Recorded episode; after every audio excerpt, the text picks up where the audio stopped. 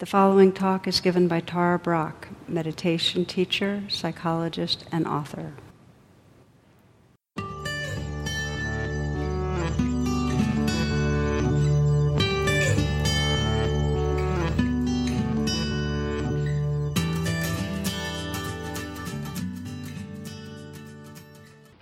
I'd like to begin this session by inviting you to do a reflection that will bring us into our theme for the evening. So if you'll close your eyes. Okay, you're walking in the woods right now. So imagine that.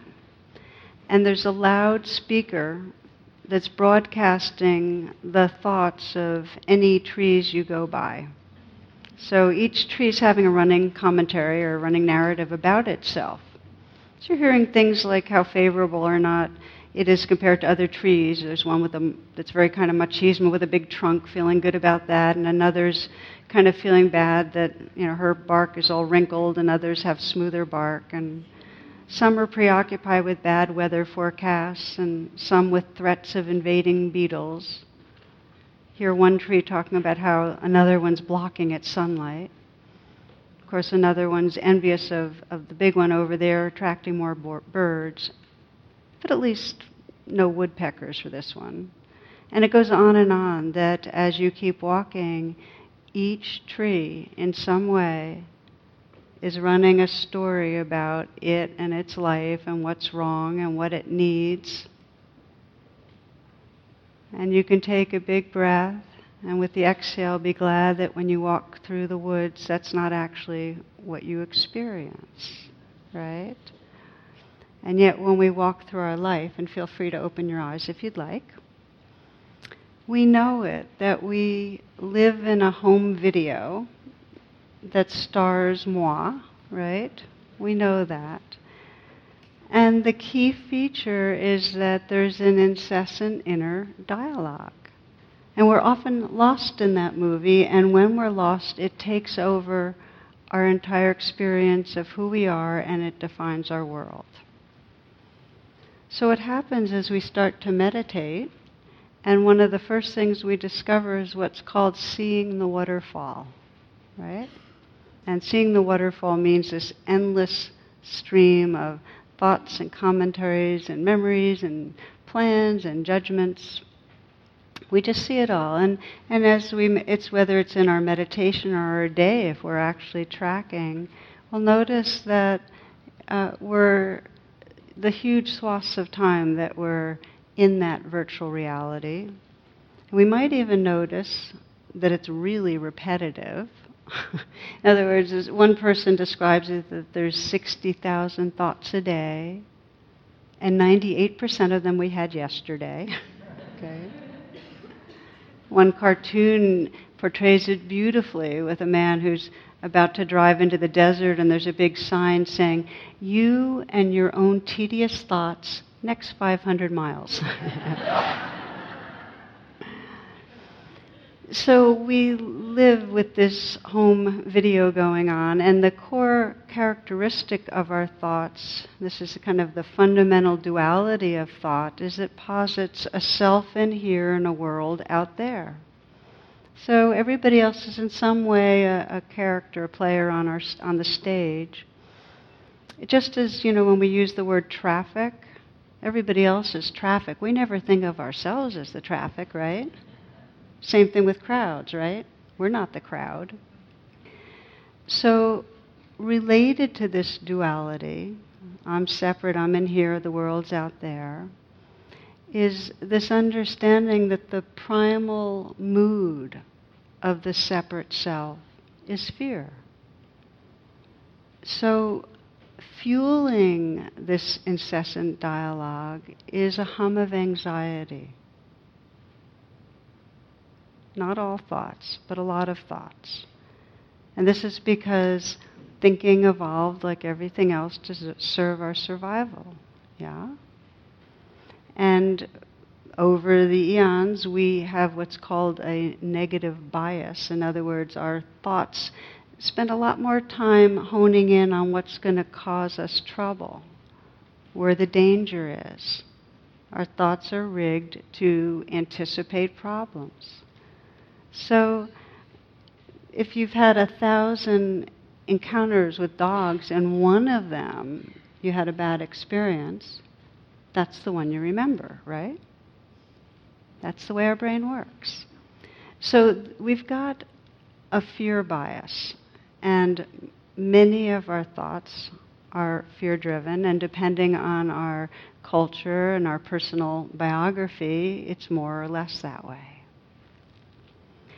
And what happens then is that this leaning towards fear-based thoughts um, end up affecting everything about how we experience the world. And many of you have heard this bit from the neuroscientists that describe how our emotions, if left to their own devices, you know, have this one point five minute uh, length of time that they express. They come and they go. But that's not the way we experience emotions. For us, we get caught in them and they just hang in there because what keeps fueling them? Our thoughts. These fear-based thoughts keep, you know, telling us what else could go wrong, and then the body shoots forth its next spurt of um, whatever chem- biochemicals go with stress, and on we go. So I bring this up because, again, from the from neuroscience, we we get that neurons that fire together wire together, and we're very habitual creatures. We get very caught in having a certain kind of constellation of thoughts going on that create certain emotions that then lead to certain behaviors, and we keep living in them. And until in some way we wake up to how this thinking is going on, we stay locked in that. The Buddha said, whatever a person frequently thinks and reflects on, that will become the inclination of their mind.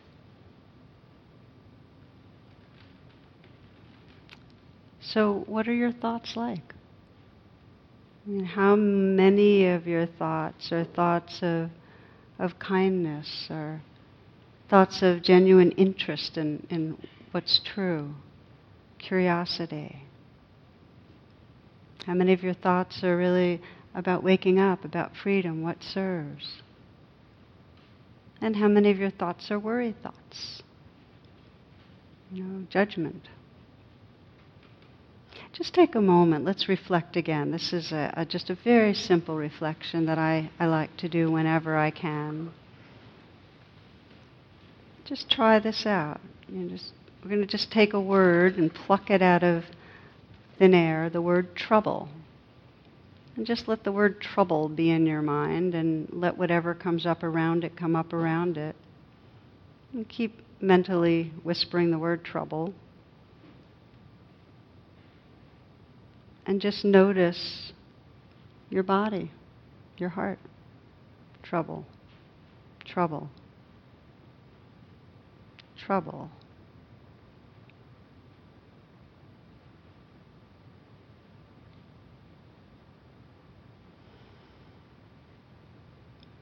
And if you take a, a nice full breath, nice full breath, and then magically pluck another word. We'll just take kindness for now, just to give a contrast. Kindness. Okay, just let kindness kind of float around in there. Say it a few times. You can even say it and have a, a gentle whisper saying it. Kindness. Kindness. What does that do? What's the effect?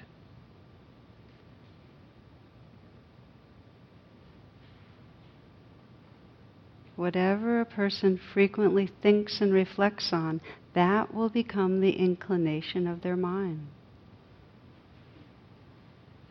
What kind of thoughts are flavoring your mind and your heart and your life? And you might even, just to bring it more right into right now, what was today like? How much were you lost in thought? What kind of thoughts?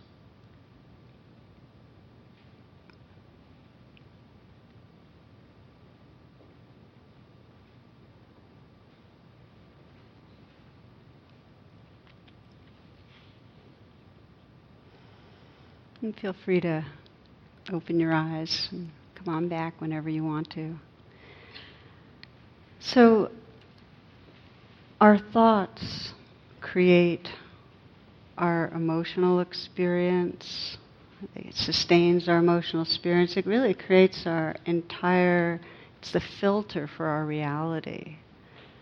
Carlos Castaneda, uh, who writes about the shaman Don Juan, um, been drawing from him recently, he says this: "We maintain our world with our inner dialogue.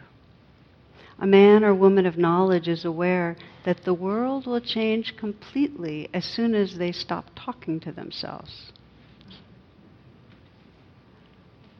Okay, so all of our experience is shaped by the kind of thoughts going through. That means it's as, if you think of the logjam in a river and where you're going to have some impact if you work on something, and you know there's one log that if you can move it a little bit, then all the other logs will move through wherever it's torqued and go down the river. Well, thoughts are a really big log in the logjam, our repetitive thoughts. And it's only as we begin to bring a mindful awareness to the thoughts, to the content and process of our thoughts, that A, we can begin to heal lifelong patterns that come out of wounding. We can't do that healing unless we are aware of the thoughts that keep on uh, perpetuating the pattern. And B, if we can't wake up out of thoughts, we can't discover really who or what we are. Otherwise, our thoughts are going to keep giving us a story about a self that's limited or deficient or superior to others, but underneath that there's a kind of empty, scared place. But they'll tell us a story. We won't be able to recognize the living truth of who we are. So, you've um, already tuned into what our theme is tonight. We're going to really, uh, it's kind of going to be hands-on. I'm going to ask you a few times to check in and do different reflections and the like on how do we wake up from, I like the language of virtual reality. How do we wake up from the reality that our thoughts posit, which is sometimes useful, sometimes not, but not the real thing. And I can say that the most common message I get from new students uh, when, you know, I say, well, how was the meditation? Is, well, my mind was really busy. You know, I think a lot. Yeah. And I usually want to say, you and all of us, because our minds secrete thoughts like our bodies secrete enzymes. It's just what minds do. They think. It's part of survival. It's supposed to happen. It ensures survival. It ensures flourishing. So we're not trying to stop thoughts, and we're not trying to control thoughts. What we are intending is cultivating a wise relationship with thoughts. I sometimes imagine, like an airplane, you know, when it goes through a cloud, how in the middle of the cloud, it's like all, the whole world is cloud. And it just seems like that's the universe. But then when it gets out of the cloud, the cloud's in the field, but you just sense the vastness of what is. When we're inside a thought and we forget ourselves, we forget its forgetfulness, we forget the fullness of awareness, the whole world is shaped by that cloud. So how can we be aware of thinking? The classic line is that thinking is a very good servant and a very, very poor master. It's a good servant because we know it. If we're traveling, we need a map. We need G P S. Guidance is really, really helpful. If we want to build a building, we have to visualize it and see what it's going to look like. If we want to heal a disease, we have to sense the causation and drug interactions and what's an integrated approach that's go- we have to think about things. I definitely think a lot before I give these talks. And then part of me goes, okay, anything that really matters about this talk is not going to come through thinking, and then I try to stop thinking. It's like I have to have an experience and then try to put it into words. That's enough. I didn't mean to go there. But part of the spiritual path is the wise use of thought. In other words, we contemplate the metta meditation, the loving-kindness meditation. It's a reflection on where goodness is. Compassion is a reflection on where vulnerability is. We use our minds to help turn us towards the light. But the thoughts aren't the thing itself. When thoughts are the master, it's because we're caught in obsessing, we're lost in them, they're driven by fear, they show up as judgment, and it's a prison. It's like you can sense that your body and mind is living in something smaller than the truth of who you are. Thinking then becomes, when it's a master, a prison. I remember uh, some years ago uh, working with a student, and he was very caught in self-judging thoughts.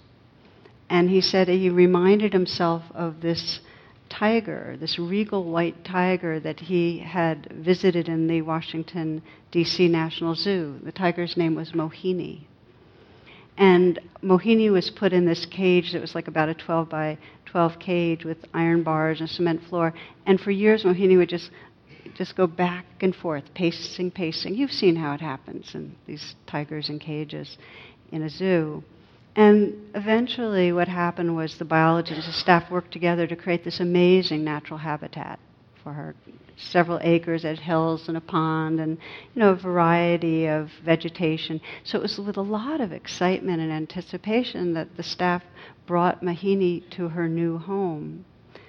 But it was too late, because when the tiger was released, she immediately sought refuge in a corner of the compound and just began pacing the same kind of pacing, twelve feet by twelve feet, back and forth.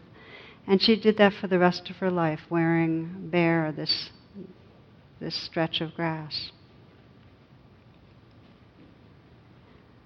So perhaps the biggest tragedy that we kind of sense in our lives is that freedom is possible. And we sense this possibility of, of loving without holding back, and of really resting in a, in a radiance and a, and a, an awareness that's very open. We sense, we sense the possibility of presence in the moments. And we watch each day how we recontract and play out old patterns. So the tragedy feeling is, it's possible, but we get so habituated. So the key to unlocking the door, you know, the key to opening us out of that prison, is to begin to bring a mindful attention to the patterns. So we're not just living in them and playing them out over and over. So mindfulness of thoughts means being aware of them, not being identified. And it enables us to realize, and this is the big thing, that thoughts are thoughts. They're not reality. And the biggest breakthrough, truly, the biggest breakthrough I see happening at retreats, and it just goes deeper and deeper, is this recognition, I don't have to believe my thoughts. I am not my thoughts. In other words, that self that my thoughts is telling me about is not me. It's the same thing, really. Different expressions of it. So what we'll do is explore some key skillful means that help us to become more mindful of thinking, so we can realize what we are beyond thoughts. And the first is just a very simple, just to get us kind of deepening our attention to thinking. Um, again, I'd like to invite you to close your eyes and let your attention go within.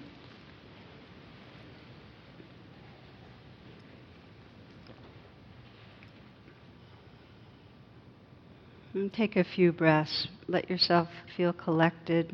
Come right here.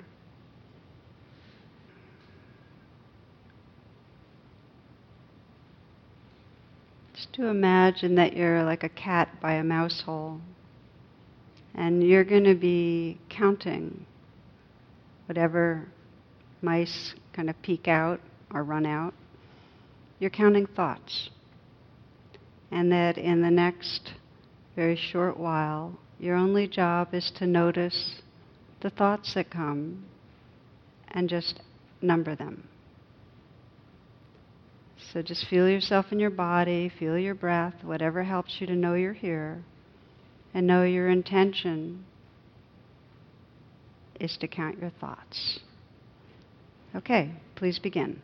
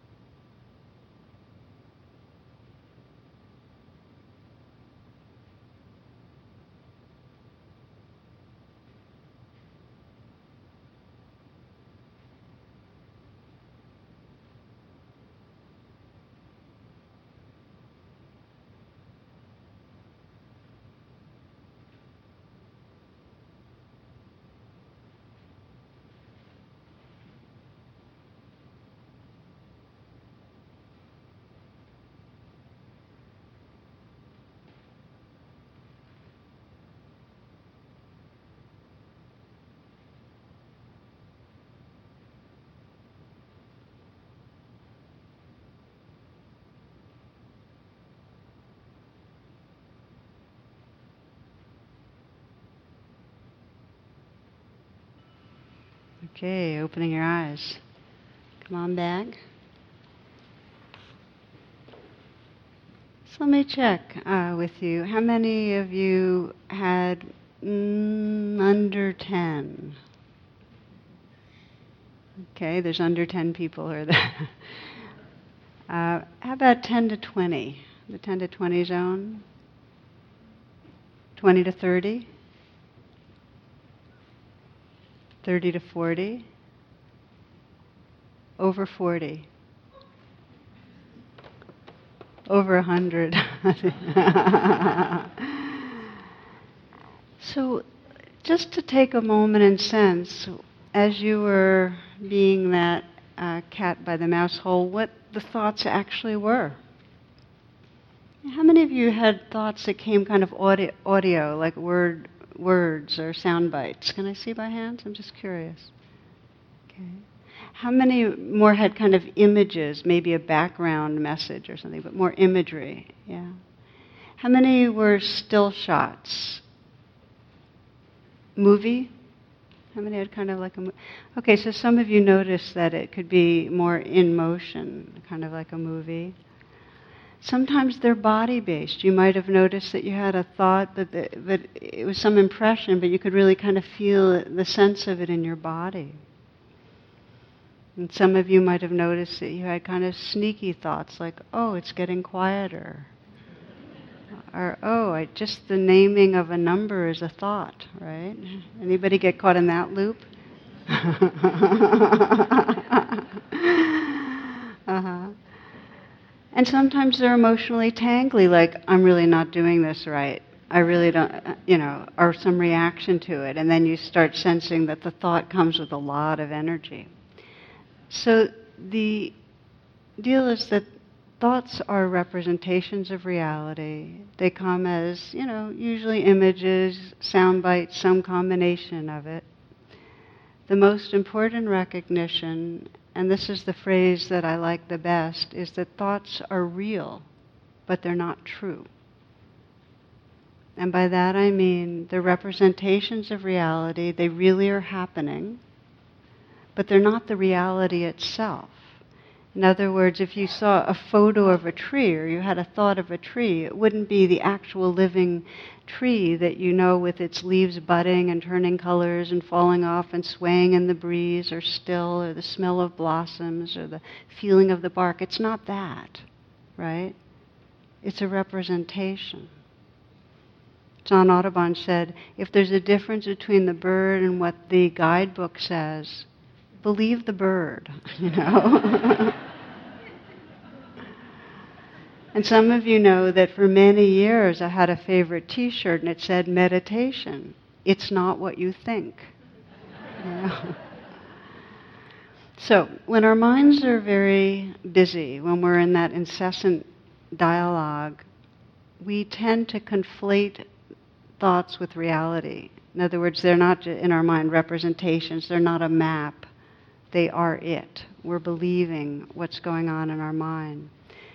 So most styles of meditation begin by saying, let's get quiet a little. Not get rid of thoughts, but let's do something to collect the attention, like the breath, like scanning through the body, so that they're not taking over quite so much, so we can begin to be mindful of the fact that they're even happening. Okay? So we quiet a little. But then the next instructions deepen. And this is these are instructions for getting mindful of the thoughts themselves. And the first and major support that many people find helpful in mindfulness of thinking is to na- do a little bit of mental notation or naming. And you don't have to do a lot. It doesn't have to be like every single thought you're naming it. But you'll find that in the moment of naming a thought, it really loosens the identification with it. Clearly, it's a thought, not the reality itself. So you might name the type of thought. Okay, this is a worry thought. This is a planning thought. This is a remembering. Okay, you might say this is a judging thought, or I'm rehearsing again. A lot of us do a lot of rehearsing, or I'm figuring out, you know, figuring out thoughts. Sometimes, so we're just going to name them. Sometimes fantasizing, daydreaming. But then if you'd like, for some of us, we have our top ten hits, and we know what they are. It's like we know that we keep recycling, and it might be that your top ten, one of your top ten is to do with work or to do with a struggle with a colleague or is to do with a romance or an infatuation that you're having or to do with dieting or to do with how you appear, or to do with redecorating or remodeling. Or we, we have our top ten, right? So it's not to get rid of them, but to know they're happening, that you might say, okay, you know, thoughts about sickness. I remember when I was struggling with sickness, I was constantly trying to figure out what was wrong with me and what would make me better. So I just called, you know, sick person thinking. You know, it's just like, okay, I'm a sick person trying to figure out my sickness. It helped. It gives a little bit of space, and then there's a little bit of choice, which is the whole deal. So the first step is a little bit of this naming. It's basically recognizing thinking is happening right now. And it's a very friendly, soft, non-judging recognition. If you recognize thinking, and you carry with that a really big judgment, like this is a sign of bad meditatorship or something like that, you know. if, if, in other words, if you start getting on your own case, all you've done is add another thought, a judging thought, that's really fear-based and just keeps on fueling uh, reactivity. So part of the power of mindfulness is to recognize with really no judgment. Just recognize, okay, thinking. Some of you might remember this wonderful poem by Kaveri Patel. She writes this, she says, "There's a monkey in my mind, swinging on a trapeze, reaching back to the past, or leaning into the future, never standing still. Sometimes I want to kill that monkey, shoot it square between the eyes so I won't have to think anymore, or feel the pain of worry. But today, I thanked her. And she jumped down straight into my lap, trapeze still swinging, as we sat still." Do you have a sense of the attitude? Because this is what's key. As we cultivate mindfulness of our thoughts, one part of the attitude is be friendly. Just be friendly, just happening. Be curious, okay, thinking, and this is another virtual reality I'm creating. Be good-humored. They're, they're, I mean, they're really wacky. There's a saying that the mind has no shame. You know, it goes anywhere, does everything. So that's the first part, is this kind of knowing it's happening, naming it. And the second part, you might call it letting go. I think of it more as, if you're if you're clutched onto a thought, as relaxing the grip and just reopening back into our senses. When we're thinking, we've left our senses. Check it out. When you come back from a thought, you'll notice that while you were thinking, you weren't in touch with your body. You weren't hearing the sounds that are actually happening right here. You weren't feeling whatever mood is going on. You were in a virtual reality. So we relax the clutch onto the thought, the contraction, and listen again. And feel in our body again. Let the senses be your home base. Come back, come back, come back. And then, and here's a really, really valuable piece. Notice the difference between any thought and this mysterious, ever-changing aliveness that's right here. This presence that's here. Just notice the difference. When you come back from a thought, sometimes coming back will be really unpleasant. You'll be having a thought about something that's really agitating, and when you kind of let go of the content of thought and come into your body, you're going to have to actually directly contact the vulnerability and agitation. So the point isn't that when you let go of thoughts and come back into presence, it's all like crystal rainbows of light, you know, and fun and pleasure. It's it's just whatever was going on. But it's the reality of the moment. It's the one place where we can begin to discover compassion. And in the space between the thoughts, that's the one place where wisdom can really begin to arise.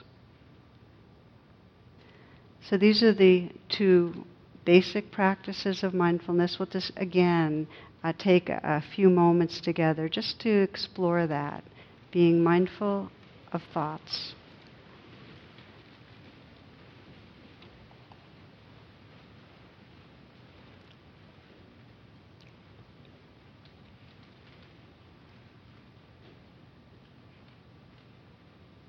Just in these few moments, again, establish presence with your senses. Listening to sound.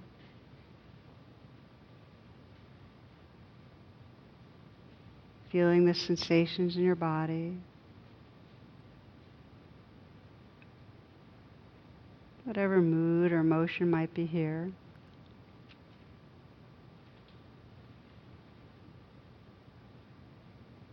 Resting in presence, and then let your practice be quite simple.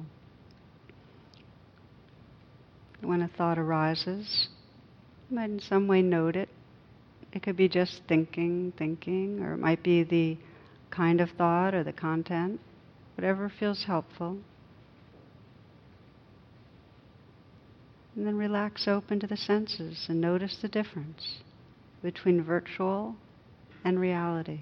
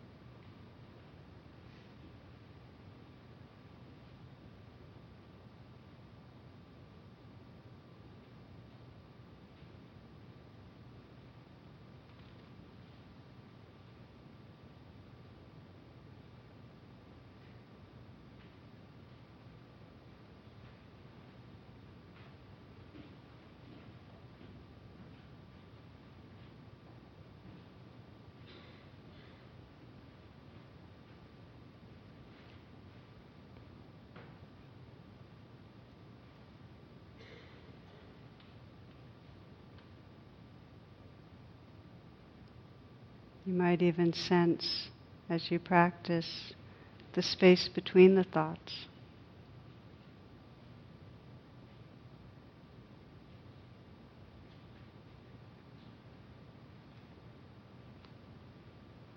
True wisdom arises in the silent awareness that simply experiences what's happening.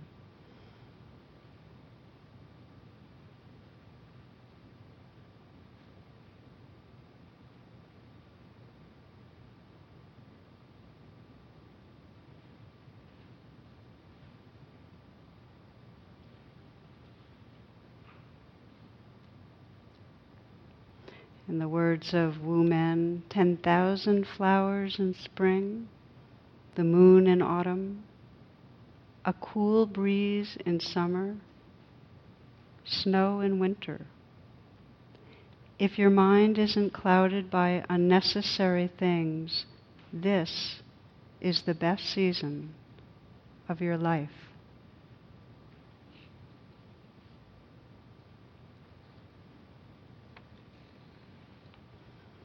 Okay, taking a few full breaths, come on back. It's not complicated and it's definitely not easy. It takes practice. One of my teachers, Joseph Goldstein, one of the earliest retreats I went to, said what he would say to himself is, do I want to think or be free? It was very either or proposition. Okay, so that's the basic practice. And what happens is the more we get the hang of it, the more we're in relationship with our thoughts, not lost inside them, the more freedom that comes. And one of my buddies, Wes Nisker, who's a teacher on the West Coast, um, puts it this way. He says, after years of meditation practice, one of the most significant changes in my life has been my relationship to my mind. Now, we're still living together, of course, and we remain friends, but my mind and I are no longer codependent. I am slowly but surely gaining my freedom. Now, here's where the rubber hits the road on this stuff, which is our beliefs are very sticky. So when our thoughts are circling around because we have some very sticky, charged core belief going on, not so easy to say, you know, thank you very much and come back to this sensory world. There's a real grasping of the mind. I like the way Mahatma Gandhi put it when he described it, that our beliefs create our thoughts, and our thoughts create our actions, and our actions create our character, and our character creates our destiny. And it keeps on going. We keep recreating our life in such a habitual way that it becomes our destiny unless we deepen our attention. So how do we do that with thoughts? Some thoughts are a reasonably useful representation, some be- beliefs, I'm sorry. How do we do it with sticky beliefs? Some are a fairly useful representation of our reality or our path, and they actually help us, like the belief that another person's actions, if it's causing suffering, is coming from suffering. Or perhaps the belief in what's possible when we extend ourselves, our hearts to another, or when we express vulnerability. But for many of us, because our beliefs are fear-based, uh, they keep us in in a kind of prison that's really painful. And the fear, the fear-based beliefs I'm talking about are the ones that we're all familiar with, that I'm unlovable, I'm unworthy, I can't trust other people, I'm going to always fail. Those kind of beliefs. There's a, a common denominator of them that life should be different, or I should be different, or you should be different. And the should is the giveaway. Any belief that has the word should in it is um, going to be a setup for trouble because it's an argument with reality. Should be different. Doesn't matter whether we're right or wrong. Life is as life is. And if we're opposing life, we're at war with life, there's going to be suffering. So when we're suffering, it means we're believing something that's not true. And our beliefs keep driving us into the same habitual behaviors. And we can see it in our relationships. I mean, how many of us at age for some of us fifties and sixties, can say, I am doing exactly what I was doing when I was a teenager, and it creates distance from people. Same underlying beliefs are in there. They, they keep affecting how we communicate. They make us rigid and predictable. Story of a man named John invites his mother over for dinner, and during the meal, uh, his mother couldn't help but noticing how beautiful John's roommate was. She, she had long been suspicious of a relationship between John and his roommate, and this only made her more curious. Watching the two interact over the evening, she really wondered if there was more going on. Reading his mother's thoughts, John volunteered, I know what you might be thinking, but I assure you that Carrie and I are just roommates. About a week later, Carrie came to John and said, you know, ever since your mother came here for dinner, I've been unable to find that beautiful silver soup ladle. You don't think she did something with it, do you? Oh, I doubt it, but I'll email her just in case. So he wrote down, Dear Mother, I'm not saying that you did or did not do anything with the soup ladle, but it's odd that it disappeared after the dinner. Do you know anything about this? Later, he received an email from his mother that read, Dear son, I'm not saying that you do sleep with Carrie, and I'm not saying that you don't, but the fact remains that if she was sleeping in her own bed, she would have found the soup ladle by now.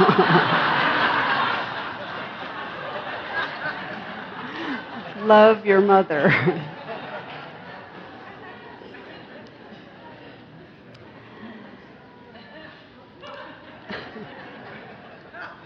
So our beliefs create our thoughts, create our actions, create our character, creates our destiny.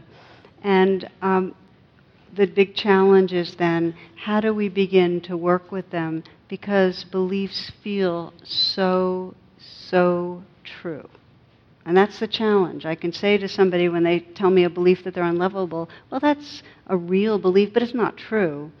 But that doesn't matter because it feels true, right? So I want to just take the last, uh, mm, got just a few minutes here, to um, share with you a story about how we can begin to bring a mindful kind of investigation even into those core beliefs in a way that loosens the grip they have on our life.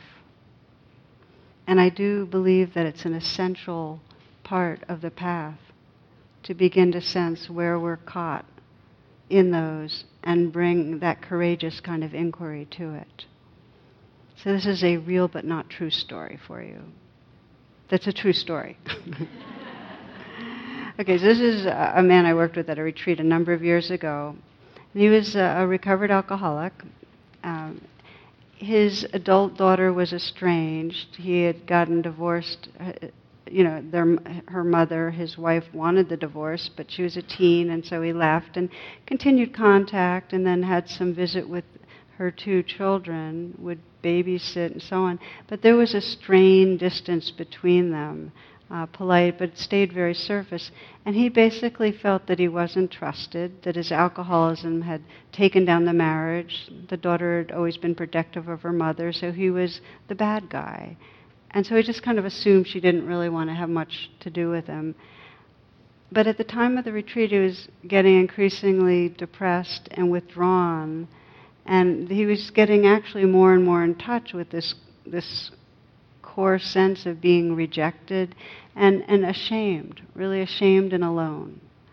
And um, the shame was the strongest feeling. So that in, in our interview, we have one-on-one interviews at these longer retreats, I asked him to go right inside that place that felt ashamed, and, and I asked him, what are you believing? And basically it was that I'm damaged goods. I'm bad. I've blown it with loved ones. I'm unlovable. And unforgivable was a big one. So bad and unforgiv- unforgivable were the two most charged elements. So I asked him, once he said my belief, you know, I'm bad, I'm unforgivable, I said, is it really true? Okay, I know you believe it, but is it really true that you're bad? You're basically bad and basically unforgivable. And he said, look, I don't know about really true, but it really does feel that way in my gut, in my heart. And I asked him again, I said, but, but again, just consider, Do you do you really know that it's true? Like, could part of the opposite be true, that you're not bad, that you are forgivable? And he would concede, well, I can't know for sure, but this is how it feels. I guess that's where we were. So I said, okay, go ahead and feel it then. When you're believing that you're bad, you're damaged goods, you're unforgivable, what's that like in your body? And we took some time to really check in. He said, it's like the life is draining out of me. It's like there's an aching, empty hole in my heart. And I, and I asked him how long he had been feeling that, a long, long time, and how had that feeling and those that belief affected his life. And he could see how by believing I'm bad and unforgivable, he had pretty much pulled away from any possible closeness with anyone. He had no real juice, he had no energy, and he felt utterly isolated. So, so I let him spend some moments, and it takes a lot, it's hard, but just to live with that experience. Okay, isolated, really, really isolated, really cut off, no energy, just live in that. And, and, and then I asked him, and this is the key question, to sense into this, who would you be if you no longer believed that you were bad? If you no longer believed you were unforgivable, who would you be? Just check it out. And he became very still, and then he teared up, and it, the words were, I'd be a part of this world. He said, I'd belong, I'd have aliveness. If I, if I didn't believe I was bad and unforgivable, I'd have hope. So I just invited him to take some time just to get a taste of that, to let himself rest a little and open his heart to, to that possibility, knowing that, of course, the belief would come back and he'd recontract, but he had tasted real but not true. He had tasted the possibility of what it's like outside of, of that virtual reality. And he practiced a lot with that. Whenever that, the thoughts and the feelings would come up, he would in some way say, do I really know it's true? What's it like to feel it? Who would I be without it? Led to an honest encounter with his daughter one day. He was there. He had a kind of, they had a r- r- routine on Sundays. He'd come by and hang out with the kids for a couple of hours. And this time, instead of leaving when he usually left, he asked her if, and she had seemed kind of tight and tense, but he went ahead and had the courage to say, can we talk a little? And they sat down, and when he started sharing with her uh, what he was going through, he started naming it, she began crying. And he, and he said, why are you crying? You know, he said, you just keep visiting and visiting, and you've never wanted to spend time with me. You know, and, and she said that she She just felt like, you know, when he'd leave, he was done with the children. It was like all her life. He was he was done with her. You know, it was like she did not matter. So she took his distance as disinterest. He was being distant because he felt like he had blown it, and she could. How could she ever forgive him? And they ended up holding each other and crying. And it took a while. They, you know, they got real close, and then they kind of put up their, and they had to keep refining their way, but it was the beginning of a reconciliation he never thought was possible. I started tonight mentioning the tiger Mohini. We all know in our own lives where we're caught up in habits, and we know where those habits keep us from what's possible, from the possible intimacy with each other in our world, from the possible a sense of really trusting, relaxing, taking joy in the moments. Our way of freeing is challenging and yet simple. It's this dedication, and it takes practice, to waking up out of these thoughts, to being willing to feel what's going on in our bodies and hearts, to being able to really sense, okay, this virtual reality I'm in is real, but this is not the truth. There's something more. Just holding open that possibility. So we'll just take the last few moments, if you will, just to come into whatever position allows you to be relaxed, be here.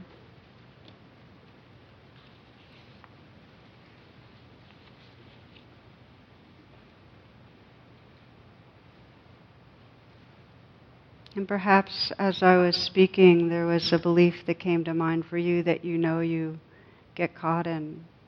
Something that limits. Something that puts you at war with yourself or your world.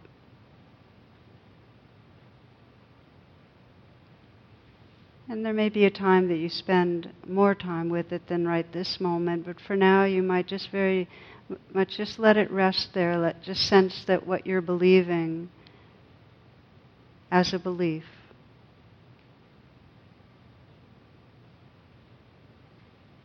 You might sense how it feels in your body when you're believing it.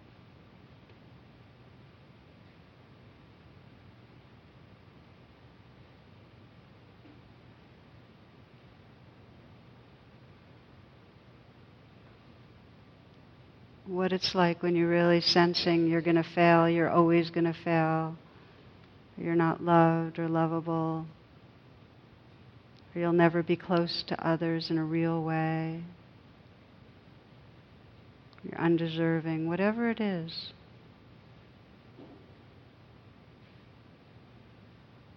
You might ask yourself, who would I be if I wasn't believing this?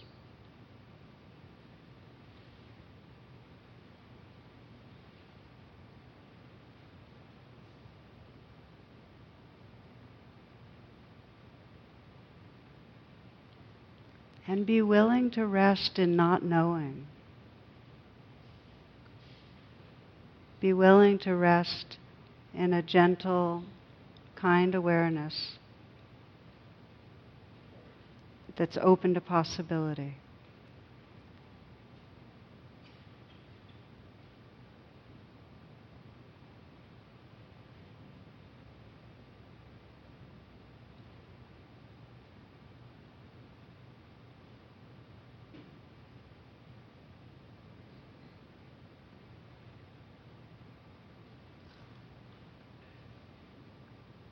Namaste and thank you.